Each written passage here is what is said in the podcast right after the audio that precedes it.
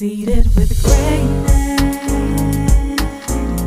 You are, you are, you are, you are. Seated with greatness. You are, you are, you are, you are. Seated with greatness.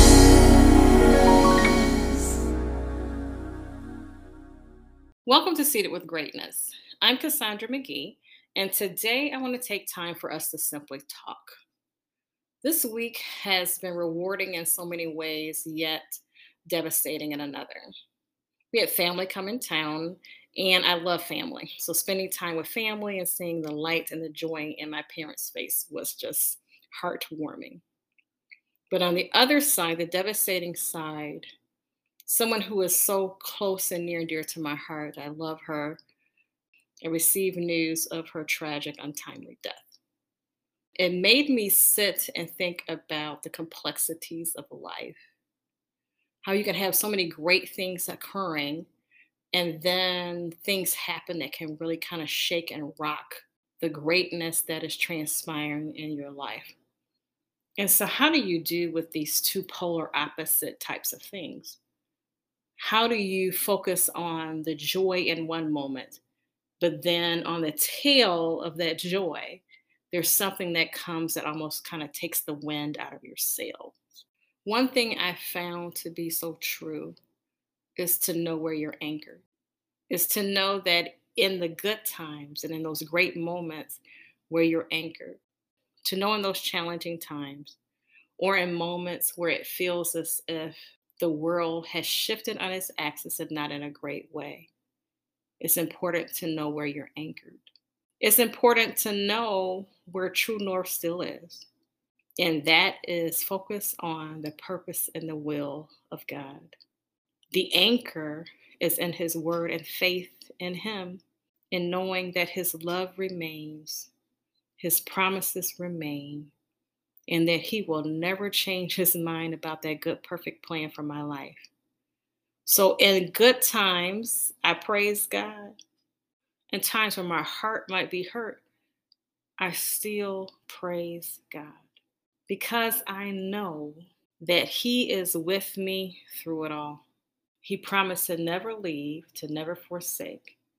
So I lift my eyes into the hills to where my help comes from because I know my help comes from the Lord. This week also made me sit and really think about we're about to close out month number seven.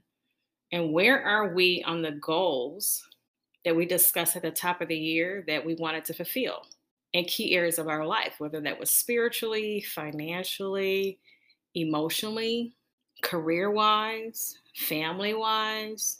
Where are you? in the fulfillment of these goals. And I know we talked about how I actually write out the goals that I desire to achieve in those areas, almost like you do a project RACI. So I have a core goal that I look at all the different tasks that align with fulfillment of those goals and making sure I have targeted completion dates. So therefore, I'm keeping myself on task and on scope to fulfill the goals that I have marked for myself. So, where are you?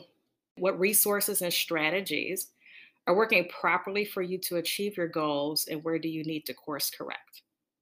Where's your focus? Where's your commitment? Where's your investment in making sure that the 2022 version of you is better than the 2021? And that the August 2022 version of you is better than the January 2022 version of you? My friends, we have so much work to do, personally as well as collectively. One of the richest lessons that we must learn in life is about investment.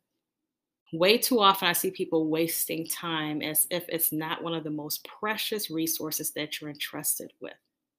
How dare we waste or mismanage any of the moments that we're entrusted with? Thinking, I'll do it tomorrow. Oh, that can wait.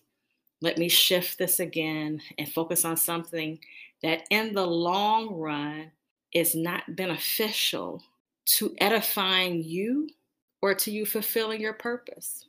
And as we continue to grow, we must always be consciously aware that some people that you're close to might not make the cut for the upward and the forward movement.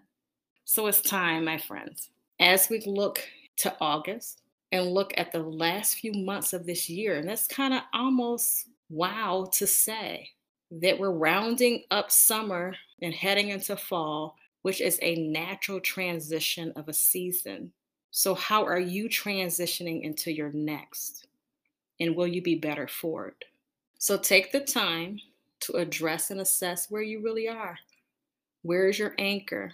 Is it still holding and solid? Are the things that you're doing in life still pointing you towards your true north and your purpose? Who's on your team? Do you need to switch out any players? And ultimately, it's about living a life, an abundant, rich life, the life that God designed and intended, and bringing Him glory each and every day in each and every way. Thank you for joining us for today's episode of Seated with Greatness with your host, Cassandra McGee. For more information, please visit our website, cassandramcgee.com. We look forward to you joining us for upcoming discussions. Let's change the world, one act of greatness at a time. Welcome to Seated with Greatness. Welcome to the table.